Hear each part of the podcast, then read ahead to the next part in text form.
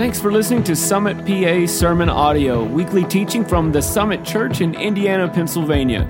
SummitPA.church, every life made different. How are we doing, Summit Church?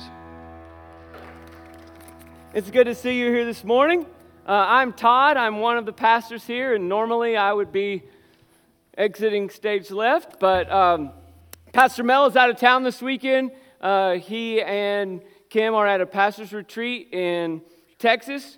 Um, it's in the hospitality room. If you could get it for me, I'd be a lot better with my notes, probably.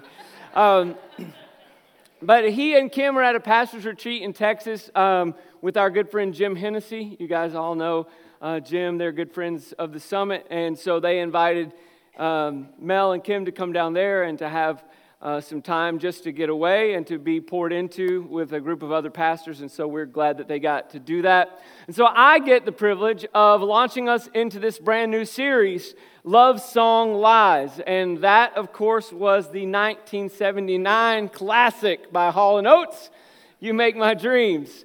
Um, thank you. You're a good man. I don't care what Brian says.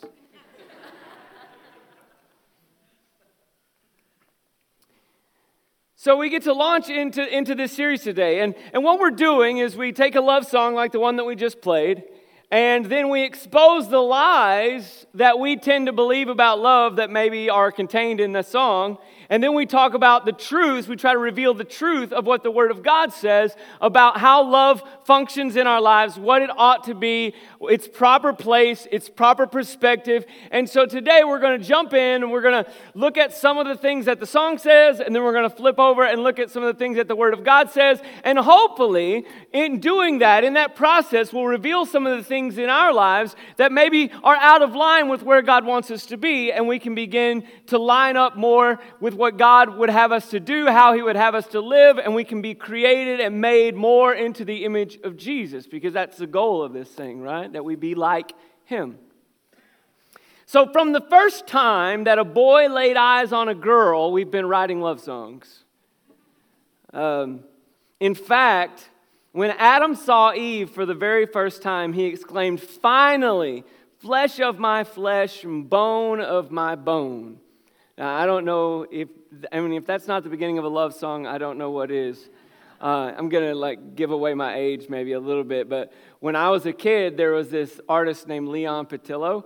Uh, some of you may remember Leon Patillo, but he actually had a song. It was, You are flesh of my flesh and bone of my bone.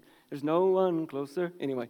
Um, so, but if that's not, so that's, I mean, it's a love song, right? And so from, from the very outset of this thing, this relationship between men and women, we've been writing songs about it. I, I don't know why that is. I mean, we maybe just don't have the right words to express it any other way. Um, man, this is kind of a sad track that I didn't take in the other services, but I, um, I was a theater minor in college. Shocking, right? Um, but uh, so I used to love to do musical theater. And, you know, on the outside, when you look on the outside looking in, musicals don't make a whole lot of sense because I mean, I don't normally have a conversation with Pastor Steve during the week and then burst into song. It just, you know, it, people would think that was a little odd.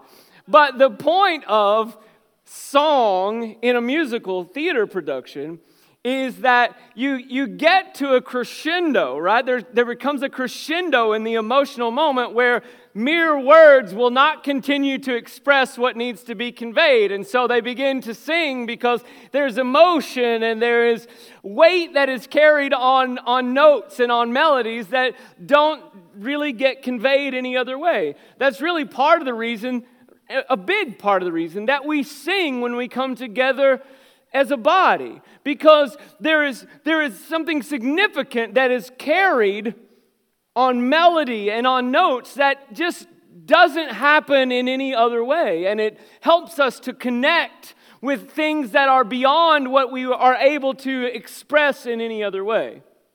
And that's why we write love songs. And I don't think there's anything wrong with that. I mean, we muster the loftiest language that we can, can find, and we make astounding promises of what we will do, and we tend to really over exaggerate what life with that other person will be like, and we make these huge promises about what we're going to be able to do for them and how great the depths of our love is. And, you know, and like I say, while there's nothing wrong with using that kind of grand language to try and communicate the depth of our feelings for someone, the, the unfortunate truth is that we often fall into the trap of, of believing what really is a lie about love. So, over the next four weeks, we're going to take a look at some of those. We're going to start today, and we'll take a look at what Scripture teaches us about that as well. So, let me pray for us, and then, then we'll dive in, all right? God, I love you, and I thank you that you give us the privilege of coming together and opening your word together and being changed by it. Lord, we want to be a people who reflect who you are. We want to be a people who love well. And so, God, I pray today that you would expose some of the lies that we tend to believe about love. And Lord, I pray that you would strip those things away so that we are able to love in the way that you do, so that we are able to love well, uh, and so that we are able to reflect your glory to the world around us that our homes and our lives would be marked by your presence. In Jesus' name we pray. Amen. So, a recent college graduate applied for a job at a big company. And as he was in the interview, the interviewer asked him um, what kind of salary he's looking for. So he replied and said, Well, you know, um, I was thinking around $125,000 a year, maybe higher depending on how good your benefits package is. And the interviewer stopped for a second and then replied and said, Well, um, how about this? We'll start you at $130,000 a year. We'll enroll you in our executive medical plan with full vision and dental.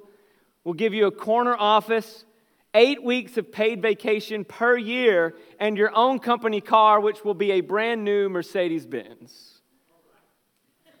yeah, exactly. Wow, that's, that's, that was the guy's response as well. He said, Wow, are you kidding me? And the reviewer said, Yeah, but you started it. so that's a case of unrealistic expectations. And I think that that's often the case when we enter into relationships with other people. We come into them with unrealistic expectations. Or we imagine our future relationships, right? Like I remember when I was single and I would imagine what married life would be like, and it's exactly what I thought. It's exactly, if, if Jennifer asks you, it was exactly what I thought it would be, all right? Uh, but no, we, we imagine our future relationships and we have all these romantic notions about what life with another person will be like or, or a friendship or what it's like to be a parent or we, you know, and we have unrealistic expectations. Anybody else or just me? Right? If I'm honest, I came into marriage with some really unrealistic expectations. We live in a culture that has convinced us that there is a person somewhere out there that will magically fill in all of our gaps. They will make up for all of our shortcomings. And they will make our lives complete. I call it the Jerry Maguire syndrome, right? You guys remember? You complete me, right? What a bunch of hogwash. Uh, But that's the lie that Hollywood sells us. And that's the lie that we often convey in the love songs that we sing. 1 John 4 8 says this it says, God is love, right? But we often fall into the trap of believing that love is God. We make that the ultimate thing, right? thinking that that is what is going to satisfy. And it is the love that flows from the Father that, that is able to, to change and shape and, and remake us. But it flows from who He is. And if we, get the, if we get it backwards, if we make love out to be God, rather than the person that God is emanating love from Himself, then we get the cart before the horse and we end up seeking after things that we're not intended to be worshiped. So let, us talk about that a little bit more. Let's dive in, all right? So, when we talk about unrealistic expectations, and I kind of alluded to it just now, what we're really talking about is idolatry. When you really boil it down, when you really begin to drill down into what this is all about, it's our tendency to worship things rather than God as if they were God, to look to them for our sustenance, for our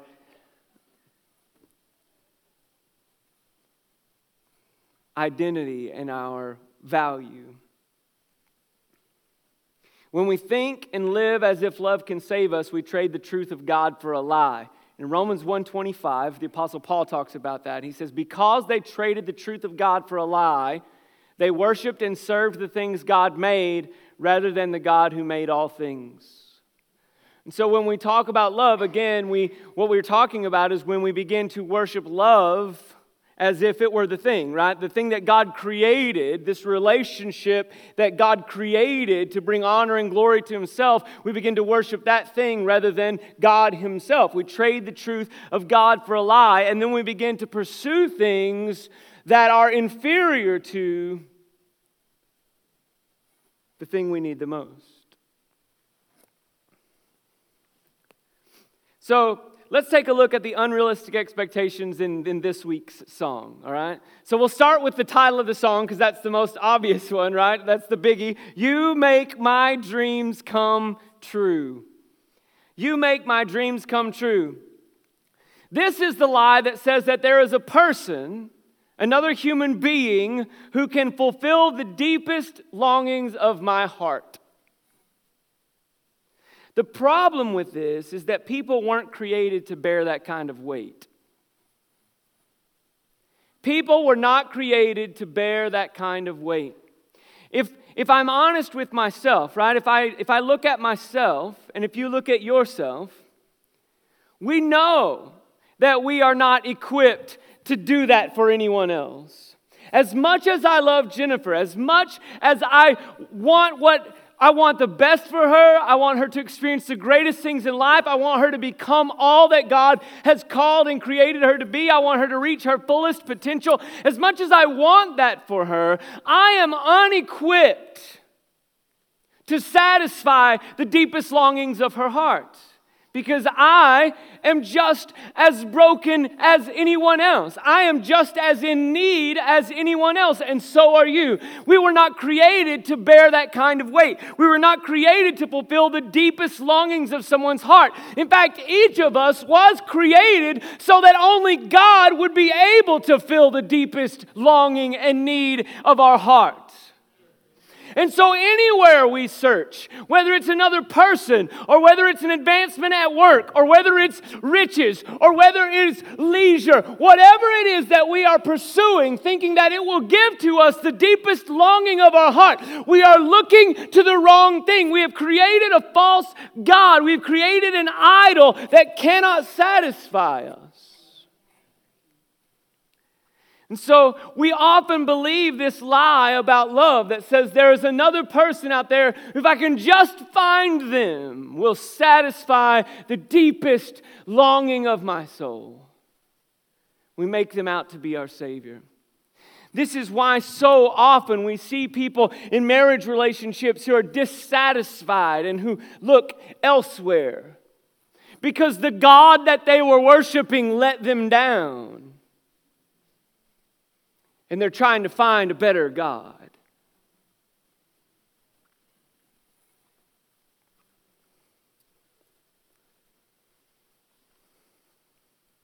We have these expectations, and if we're honest, we know they're not possible because we don't hold ourselves to them. I have no expectation that Jennifer will be able to meet the deepest longings of my heart. So, how unfair would it be of me to hold her to that standard as well? She's not created for that. Your husband, your wife, your significant other, your children, your, they're not created to bear that kind of weight. They will be crushed underneath it. Timothy Keller said this. Timothy Keller said, Marriage is two broken people having little broken people. Y'all, if your parents are laughing because you know it's true, little sinners, man, they come out of there just.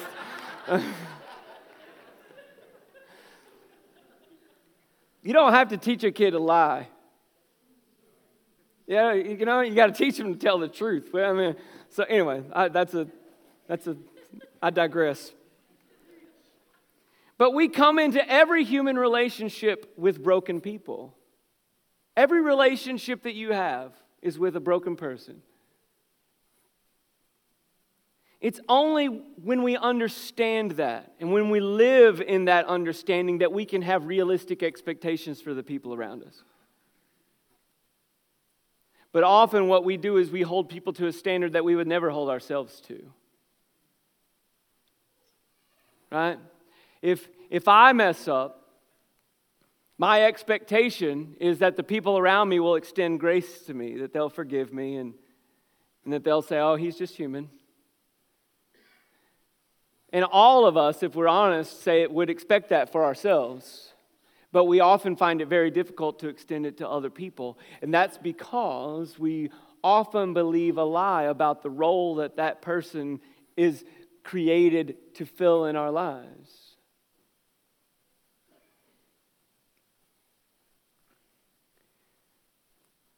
So when, but when we understand and we live in that space where we, we see others as we see ourselves, where we love people, you know, we love others, our neighbors, as we love ourselves, it's only then that we can have those realistic expectations, that we can extend grace to others when it is needed, the same grace that we would expect to be extended to us. It's only then that we can find the proper place for our dreams, desires, goals, and expectations. Psalm 38 9, I love this verse, and this is from the Passion Translation. I love the way it's worded. It says, Lord, you know all my desires and deepest longings. My tears are liquid words, and you can read them all. You know, I sit with people often who are going through pretty rough stuff in their life, and the tears will be flowing down their face, and they'll be telling me what's going on, right? I can't, I mean, I can't read those tears. I, I can't read every thought that's going on. I, I, don't know what's really going on in their heart. I, I, I can hear the words that they're saying, and I can do my best to empathize, and I can do my best to offer good counsel from God's word. But, but there's only so far that I can go. I am limited in my ability. I'm finite in my understanding, and so are you, right? But we, if we give our if we give our deepest desires to the Lord, if we cast them all on Him, He can read those tears as liquid words. He knows every thought, He knows every desire, He knows every longing. He knows who you are and where you are, and He alone is able to bear up and stand up underneath the weight of all of that. Only God can satisfy the deepest longings of our heart. Psalm 37 5, again, the psalmist says, Make God the utmost delight and pleasure of your life, and he will provide for you what you desire the most. We like to stop there oftentimes. Um, and really, what we have is misplaced desire which is why we pursue false gods in the first place. Because in, in reality, we're not really all that in touch with what the deepest need, the deepest desire, the deepest longing of our heart is. In fact, Scripture would tell us that it's only when God, by His Holy Spirit, comes in and begins to draw us and begins to show us what's really going on in our heart, it's only then that we're able even to fully comprehend what it is that we have need of. And so, what the psalmist is saying here, he says, Make God the utmost delight and pleasure of your life. Do you notice the priority here? Right? The, the priority here is not that I seek after the deepest longing of my heart, it's that I put God before everything else, and then right? It's then that I find the deepest longing of my heart satisfied, right? He will provide for you what you desire the most. And then here's the key in verse 5 it says, Give God the right to direct your life. And as you trust Him along the way, you'll find He pulled it off perfectly. You see, we are so prone to think that we know what is best for us. We, we tend to think that, you know, I should have the right to decide what my life is. This is my life. I get to choose. And I suppose, I suppose to a degree that's true. God gave us a free will.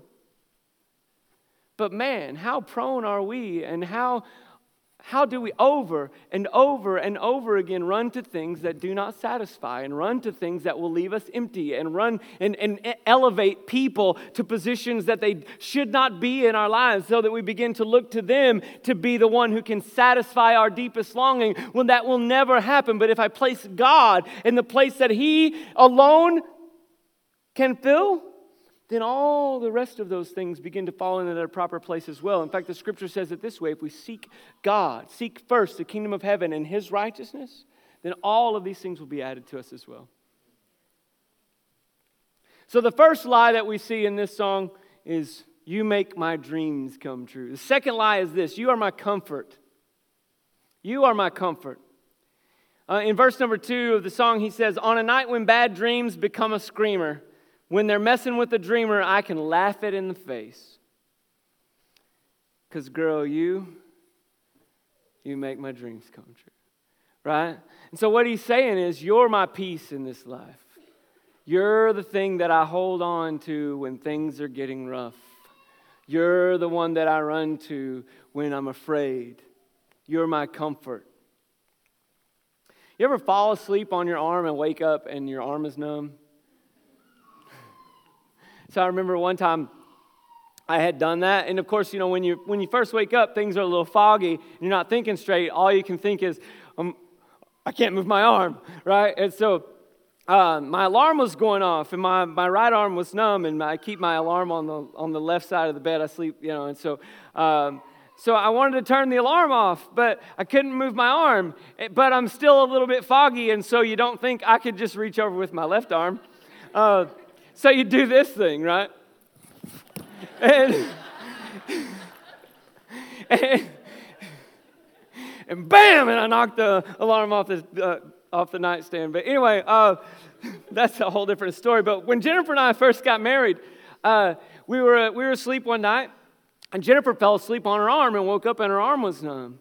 And um, and so we're laying in the bed, and she reaches up, you know, and sees there's this arm by her head, and she reaches up to feel of her arm, and she can't feel her arm, and she can't like move it. And so she's like, "Oh man, my arm is asleep." And so she grabs the arm and throws it. The problem is, it wasn't her arm; it was mine, right? And so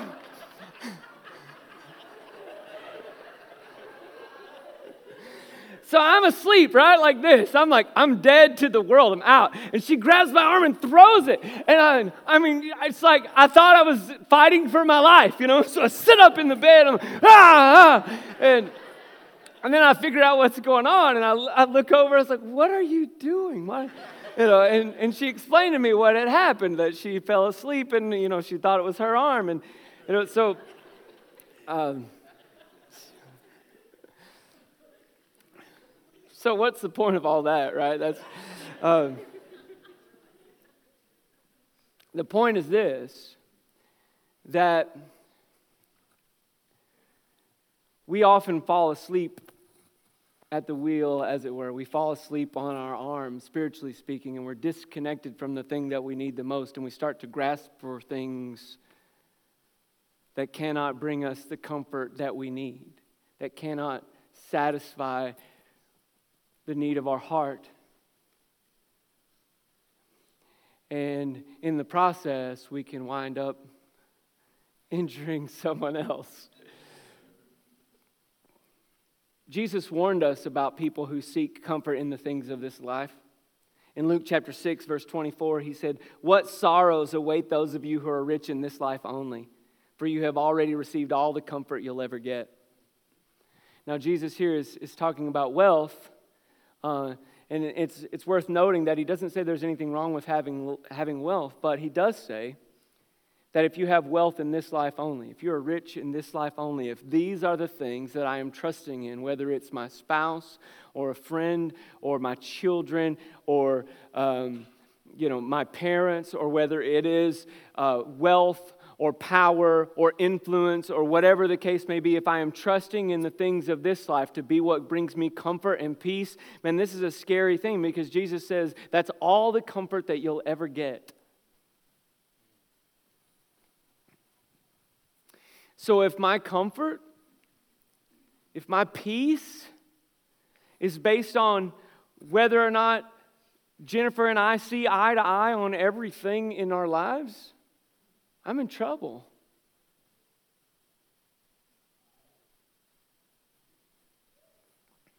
You know, there's another, another, another text where Jesus says um, that if you, are, if you're living for the applause of men, and I can just imagine Jesus doing this, right? That's, at least this is how it happens to me. He goes, if you want the applause of men,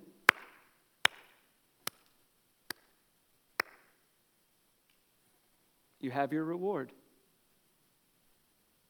Right? I mean, how empty are the things that we pursue? How empty are they? And yet we run after them time and time again, and we look to things that were never made to provide for our peace and our comfort. Now, I will say this God can and does use the people in our lives to bring us comfort to encourage us, to support us in our darkest of times. But when we begin to look at that other person rather than Jesus as the source of that comfort and peace, then we're headed for, we're headed for a disaster. Because ultimately, they will disappoint us at some point. For those of you who have gone through the membership process here at the church, when you go to the Discover Lunch, which is actually now part of our growth track, but when we used to have our Discover Lunches, Mel would say there are two promises that we'll make you as a church, right? The first promise is that if you stay around here long enough, we'll disappoint you, right? Because, because we will. We're, we're people, we're human. At some point, Mel or I or someone will say something from this stage that you may not agree with, or we'll make a decision as a church that, that you may not have made if you were the one getting to make that decision. At some point, you'll be disappointed, right? But he always follows it up with the second promise, which is, but if you will sit down, we'll discuss it, we'll talk it out, we'll walk through it together, we'll find a place of resolution, and we'll continue to move forward as a family of God because that's what families do.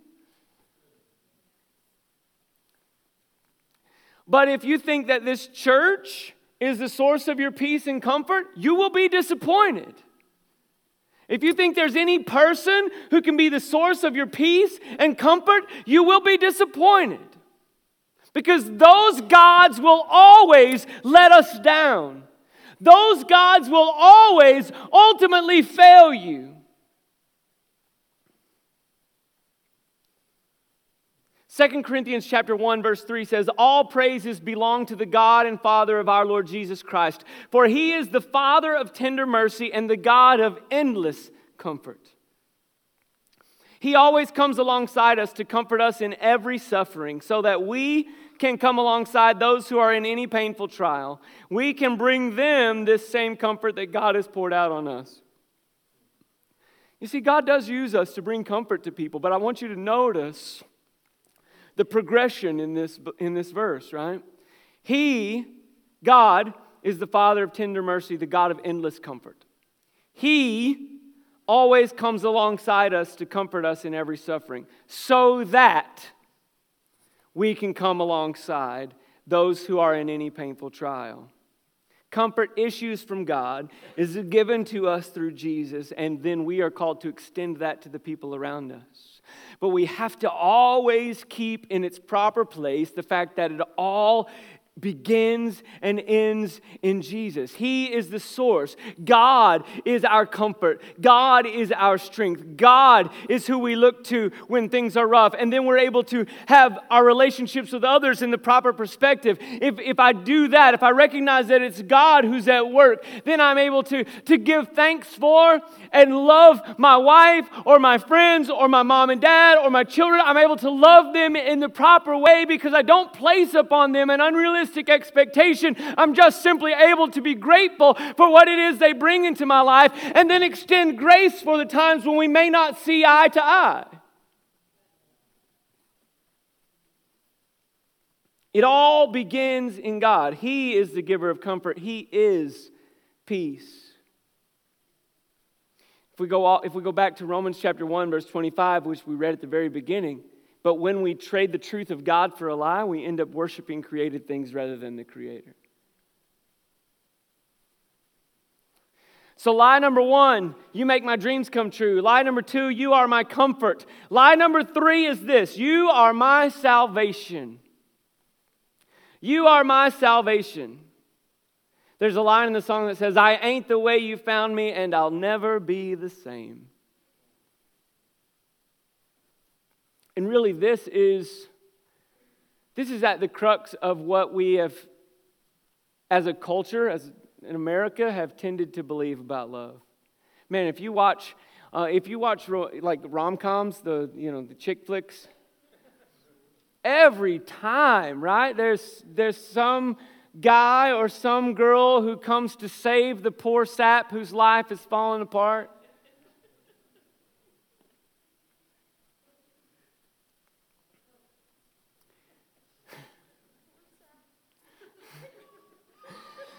Acts chapter 4, verse 12 says, There's no one else who has the power to save us. For there is only one name to whom God has given authority by which we must experience salvation the name of Jesus. Look, God, again, God uses people around us and He uses each one of us, which is incredible. I, I, am so blown away that God invites us to be a part of what He's doing in the earth. And, and God does do that. He, he uses those around us. He uses us to be a part of the work that He is doing, but it's only Him who saves. If we ever fall into the trap of thinking that there's another person who can save me, or if we ever fall into the trap of believing that, uh, man, we're doing such a great job here at the summit, that there's, you know, man, we are in dangerous, dangerous territory there. When we place our ultimate trust in people, they will at some point disappoint us, but God will never fail us.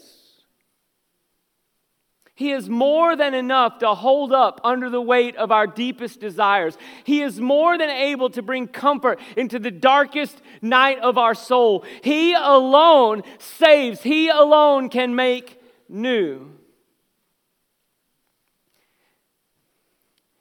And it's only when we place God in his proper place in our lives, that we are then able to love others well. If I were to place, or you are to place, the weight of our comfort, our dreams, our hopes and desires, our salvation onto another person, not only will they not be able to carry that weight, but that's not loving them at all. To have that kind of expectation on another person is not loving toward them because in that relationship, I have nothing to give, nothing to offer, right? And God calls us to serve those that we are in relationship with, to pour ourselves out for them. You see, uh, Timothy Keller um, said this He said, Love in a Christian way is to say, I am excited about your future and I want to be a part of getting you there. I'm signing up for the journey with you. Would you sign up for the journey to my true self with me? It's going to be hard, but I want to get there. But you see, I, I, I can't pour myself out for someone else if I'm expecting them to be able to save me. But if I look to Christ for my salvation, if I look to Him to satisfy the deepest longings of my heart, if I look to Him to be my peace and my comfort, not only will I find that He poured Himself out for me and He is more than enough to satisfy every longing of my heart, what I find is that not only is He enough for me, but then it begins to overflow. It begins to pour out of me, and I am able then to serve others well. I am able then to love others well. I am able then to, to give myself to, to to bring someone else into the future that God has created for them, to help them to become all that God has created them to be. And then I'm able to grasp hands with them. And as they are loving Christ well, as they are allowing Christ to be their all in all, we hold hands together and we move forward together into the place that God has called us to be. And we bring honor and glory to Him. And we are able then to realize the best for one another. But we can never do that if we're expecting the other person to make me my best best self. Because I will always be in the place of need and not have anything to give back. And I will make that relationship into my God. I will make that person into the idol that I worship. In, in, the, in the play Romeo and Juliet, Shakespeare's play Romeo and Juliet, uh, really, he paints for us a tragic picture of people who create idols out of each other. And, and actually, Shakespeare knows exactly what he's doing because there's a line in the play where um, Juliet is talking to Romeo, and she says this She says, Do not swear at all, or if thou wilt, swear by thy gracious self, which is the God of my idolatry, and I'll believe thee. So, what she's saying to him is just make me some promises and I'll believe it because you're my, you're my God. You're the thing I worship. Now, we enter into those kind of relationships subconsciously, and, and your relationship probably won't end in the same way that Romeo and Juliet's did. But if you have been around any time at all, you probably know some people who've died a slow death because of that kind of relationship. They sucked the life out of one another and they were never able to become who it was that God had called them to be. They were never able to realize the full potential of, of what God had created them to be because they were too busy looking at inferior gods and blaming someone else for what was going on in their heart. You see, that's what really begins to happen, right? When, when I'm expecting someone who's not equipped to be God, to be the God of my life, and I, I'm looking to them for the things that I desire desire the most, what ultimately ends up happening is that they will disappoint me. And then we end up sitting in a boneyard of regret and we have all of this built up hostility toward that other person because our, we don't like it when our gods fail us.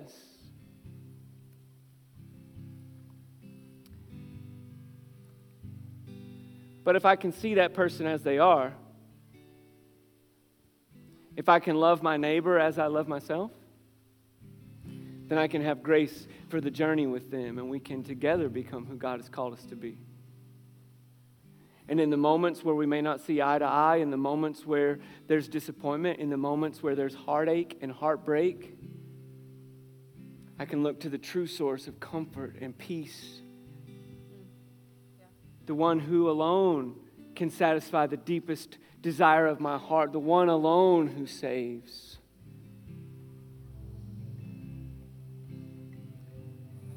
And as He pours grace upon grace upon grace, then I am able to live graciously toward other people and call them higher.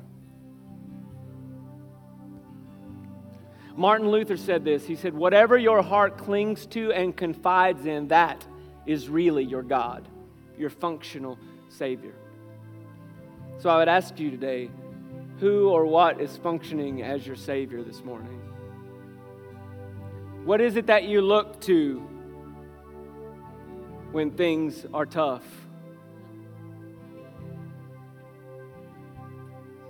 What do you worship? For some of you, maybe it's a relationship. I mean, maybe you're in a relationship where you've, you've placed an expectation on that person that they be the one who satisfies all your longings, and you sit here today and you go, Todd, I'm, I'm disappointed.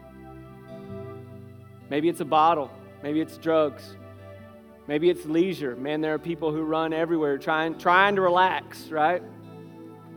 It's just not enough.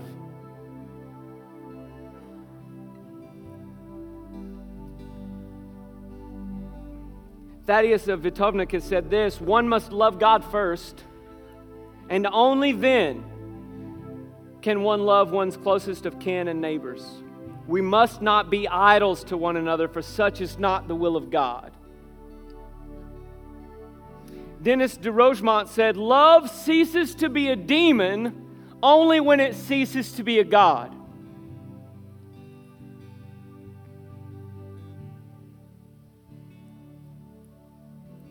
Do you see how much different this proposition is than expecting another human being to be the key to our true selves? This kind of love allows us to pursue Christ together, to encourage and help each other, to give grace where it is needed, and not to crush one another under the weight of our deepest needs. If another human being could save us, there would have been no need for Jesus to die. But he did die. He died in our place for our sins. He died to satisfy the deepest longing of our heart, the deepest need of our soul. He died to purchase our peace, to be the one who comforts us. He died to save us so that we could know Him, we could have life. Maybe you're here today and you've been waiting for somebody to save you. Look, maybe you're married you're sitting next to that person today and you guys are at one another's throats because you've placed expectations on them that just weren't meant to be there. Maybe you're single and you've gone from relationship to relationship to relationship and you've found yourself disappointed and come up empty handed because you've been expecting, man, there's, there's the one that's out there that's going to make me whole. He is out there today, and his name is Jesus. Maybe you've placed unrealistic expectations on yourself and you keep thinking, if I could just do this, or if I could just get that promotion, or if I could just achieve this one thing, then, then I would be where I want to be. Everything would be okay. Can I tell you that if you're in that position today, you've made yourself out to be God? And you're seeking after empty things. There is only one who is able to fill that longing in our soul. There's only one who's able to save us, and his name is Jesus today. So, whoever or whatever you've made the object of your worship, they will let you down. They weren't created to bear that weight. But there's one who is today. Let's bow our heads.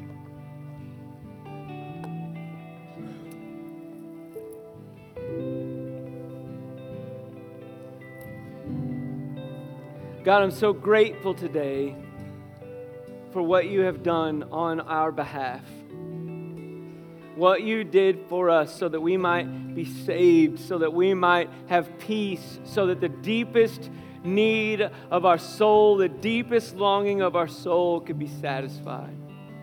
Jesus, you make my dreams come true.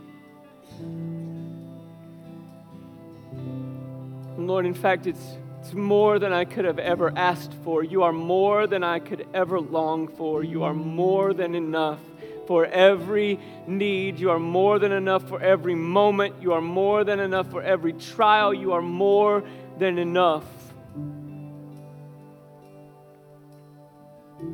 I pray, God, that you would teach us to set our eyes on you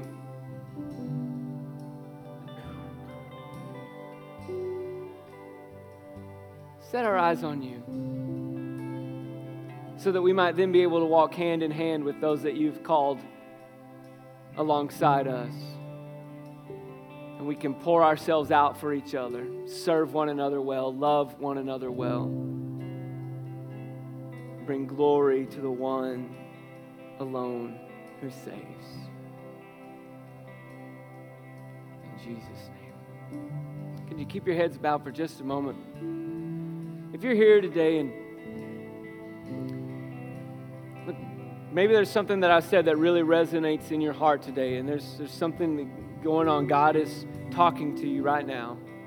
You say, Todd, I'm not following Jesus today. He's not my everything today, but I want him to be. If that's you, would you raise your hand and let me see where you are? I'm not going to call you to the front or embarrass you. I just want to be able to pray with you today. Thank you. I see you up there in the balcony. Thank you. Anyone else? Thank you over here on my left. I see you. Thank you. Todd, I want Jesus to be my everything today. Thank you. I see your hand. Thank you. So, what I'd like to do, I'd like everyone uh, to pray this prayer with us today. Say, Dear Jesus, I want you to be my everything. I bring myself to you today, and I lay myself down. I need you. Forgive me for trusting in other things. From this day forward, my life belongs to you. Thank you for dying for me. Thank you for being the answer to my heart's deepest longing. I trust you. Amen. Amen. Let's celebrate that today.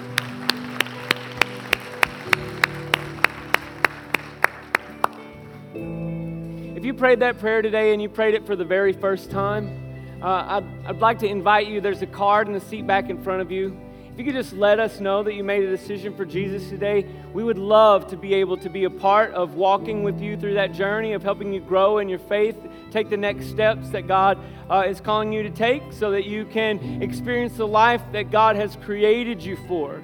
Uh, and so, if, if, that, if you could do that for me, that'd be great. Also, if you're watching online or if you're not near one of the cards in the room, if there's not a card close to you, if you're watching online, uh, you can text the word salvation to the number 555 888 and you'll receive some further instructions there. And uh, we'll connect you with somebody and give you some resources to help you on your journey with Christ. Uh, I promise you today, you will never regret the decision that you made today. He is more than enough. He is more than enough. And I, He has proven Himself time and time and time again. Amen stand this morning. We're going to sing one more song of worship together. This song says, You are my everything, and I adore you. So, as we sing those words today, let's make those our prayer as well. Say, God, be everything to me. Amen. I love you. I'm so glad I get to be one of your pastors. God bless you. Have a great day.